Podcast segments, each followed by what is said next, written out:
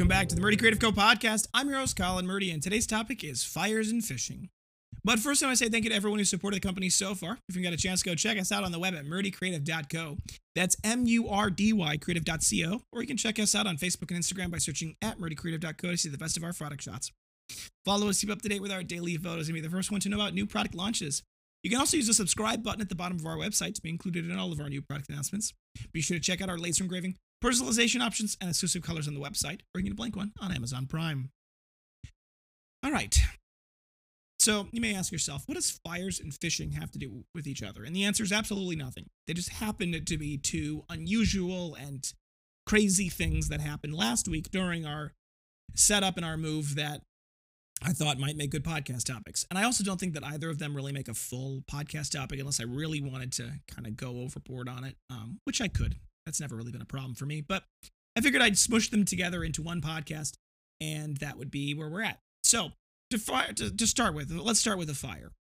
It wasn't technically a fire. I want to start off by saying that, at least as far as we're aware. It was Wednesday. I'm pretty sure it was Wednesday. Yes, it was Wednesday we were getting towards the end of the day. I had been working in the engraving room, finishing setting up the ducting system for the engravers, and I was working through there. And all day long, the team had been talking about how the room with the press in it smelled terrible. And I don't know. I mean, maybe I just don't have that good of a sense of smell. I smelled it. I walked in, I smelled it. I'm like, it smells kind of bad, but not, I wouldn't describe it as terrible. Like, I wouldn't describe it as like a bad smell. It just smelled like it had a smell. But they all swore up and down that it was the worst they'd ever smelled. I think actually Merrill went and ordered air fresheners because of that.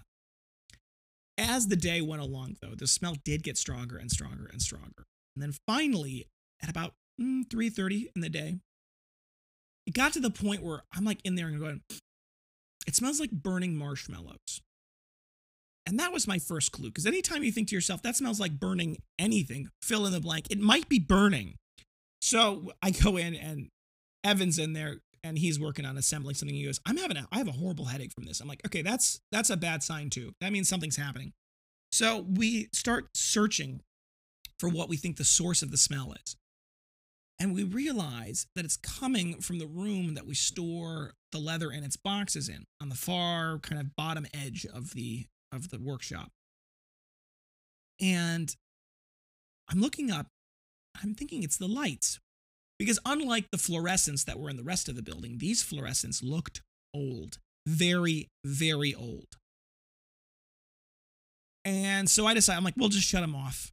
Let's see if that helps. We shut them off. We walk out, you know, we, we leave there for a little bit. We kind of walk around. And then we come back in and I see something and I realize it's black. It looks like black tar dripping from the fixture.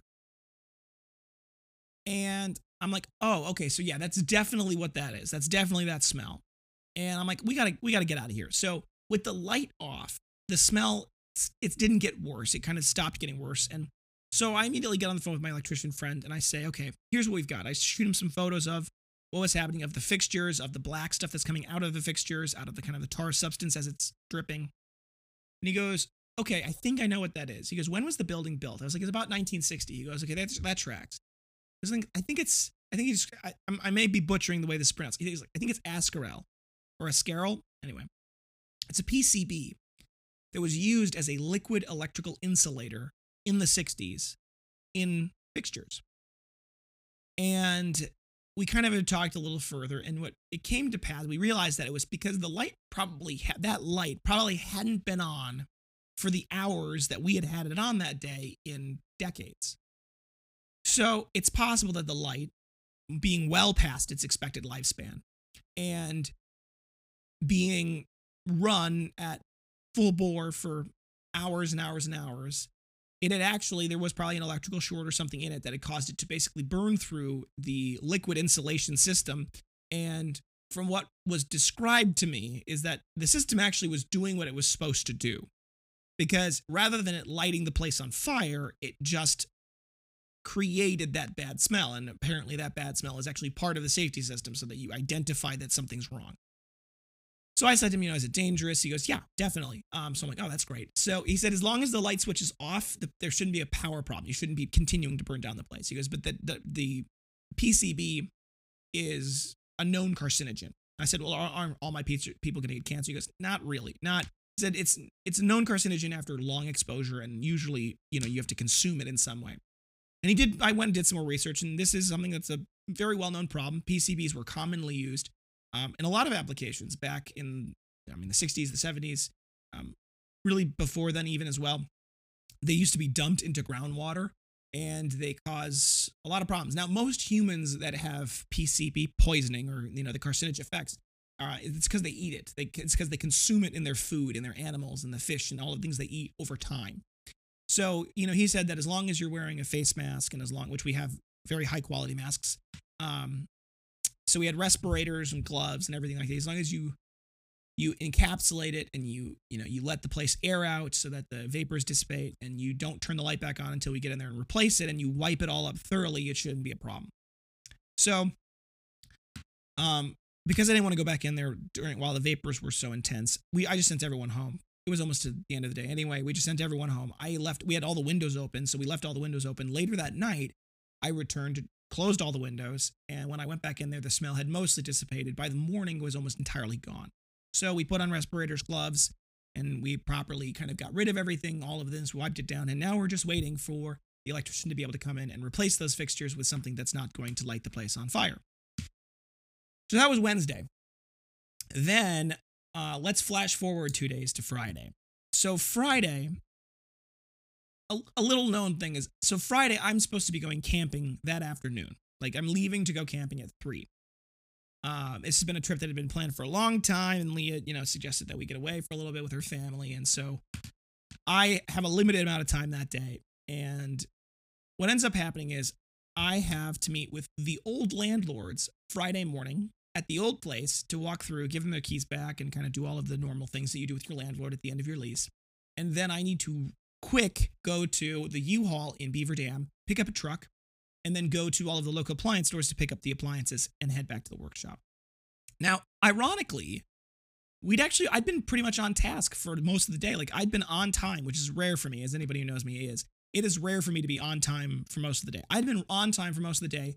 By one o'clock, I had already gotten picked up. We'd, everything had gone well with the landlord. They loved it. I we I'd been able to, other than the fact that I got stung by in my head by a yellow jacket when I was at the old place, and so did her son, unfortunately, and so did she unfortunately.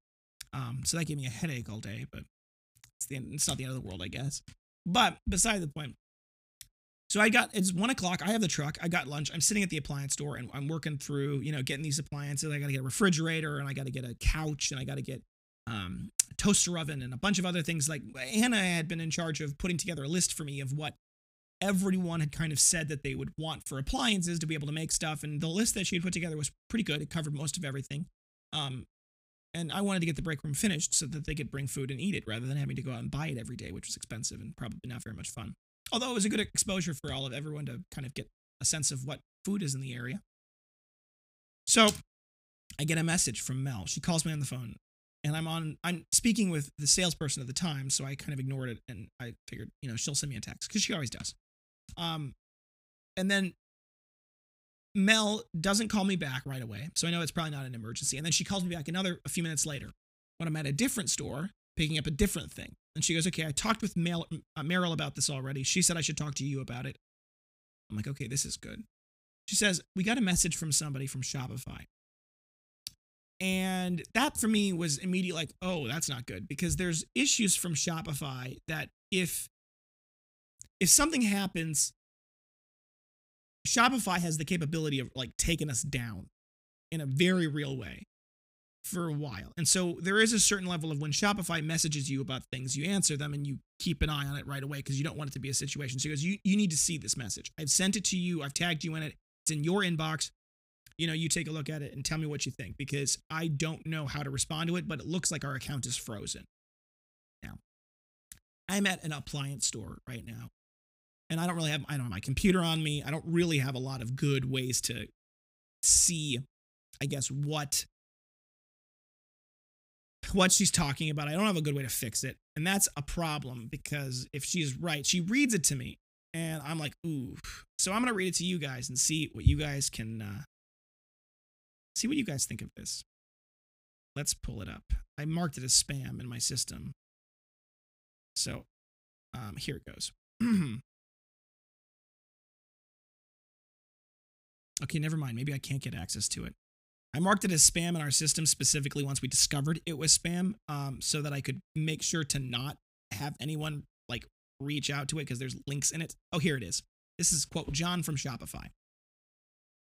And it looks pretty official. Like it's got the logo and everything. And the way that it's kind of formatted follows the way that Shopify formats their stuff. And it says, We have received concerning reports about your Shopify store about unfulfilled orders after payment. Reports stated that various attempts to contact you have yielded no positive results. This is to notify you that your Shopify that, that Shopify does not support any form of fraudulent e-commerce practices, and we hold the right to terminate your account upon discovering any practices that violate our terms and policies, as clearly stated during the sign-up process. To continue using the Shopify services, you need to, to perform the following verifications. You need to submit proof of business ownership, proof of delivery of any of your products not older than two months, and identify an identity verification. And then there's a link. And then it says your payouts have been placed on hold until all requested documentation have been submitted. This does not stop your customers from checking out Shopify Team.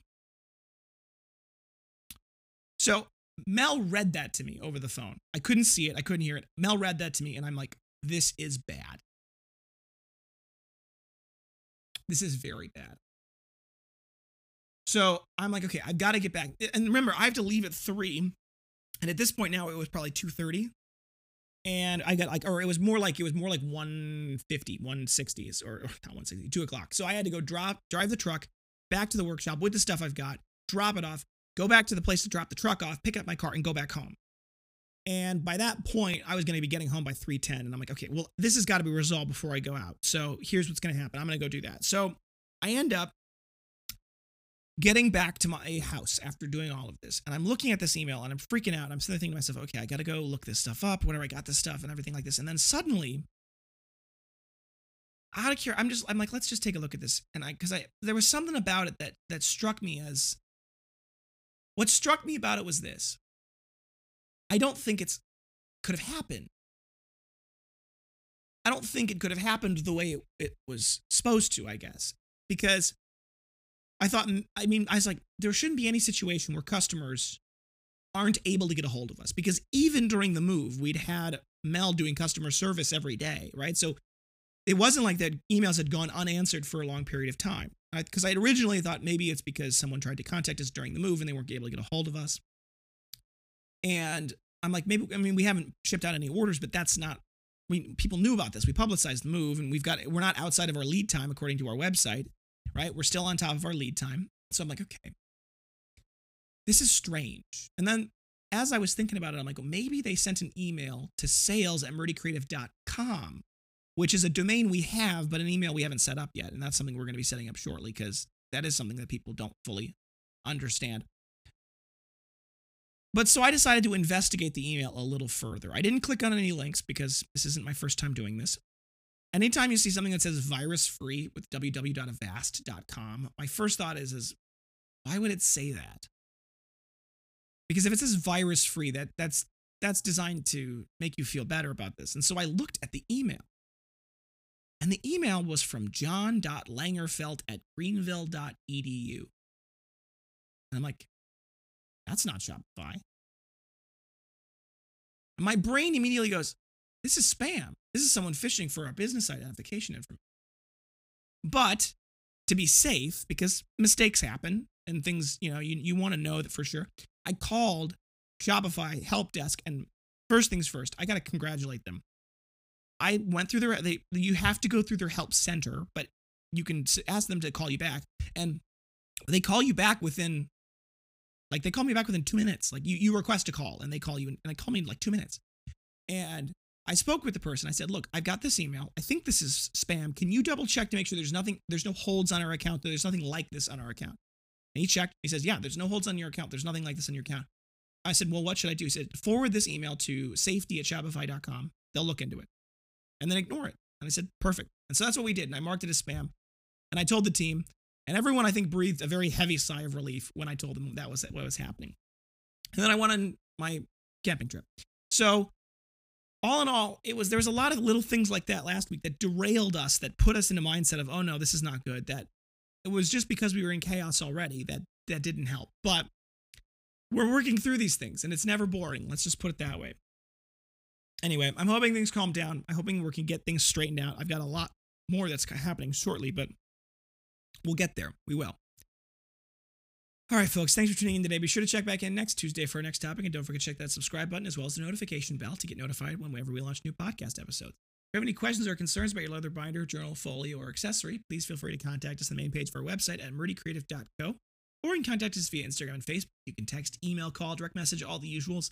We'll do our best to get back to you as soon as possible, but we do appreciate your patience. If you'd like to give us a phone call, it's 414 434 9001. You can call or text that number Monday through Friday, 9 a.m. to 5 p.m and that's 414 434 9001. If you can't get a hold of us, either because it's out of office hours or because we are on the phone with somebody else, feel free to leave us a voicemail. We will do our best to answer those as soon as we can. If uh, you have any, uh, if you think we deserve it, sorry, a good review can go a long way to help us grow our new community, both review on the podcast on whatever app you're listening on or on YouTube if you want to leave us a nice comment below. But also, uh, if you want to leave us a review on the product, go check that out on murdycreative.co slash reviews. You can read all of our amazing five-star reviews. They're wonderful. We love them. They make, mean the world to us. But then you can also leave us a review by clicking leave us a good review. There's a button there. That'll take you to facebook.com slash murdycreative.co slash reviews. Uh, it says, do you recommend the Murdy Creative Co. Company? You click yes, and then you can leave your amazing review. Like I said, we love them. We read all of them. They make our day. There's another button there that says leave us a bad review, or it says get in contact with us directly.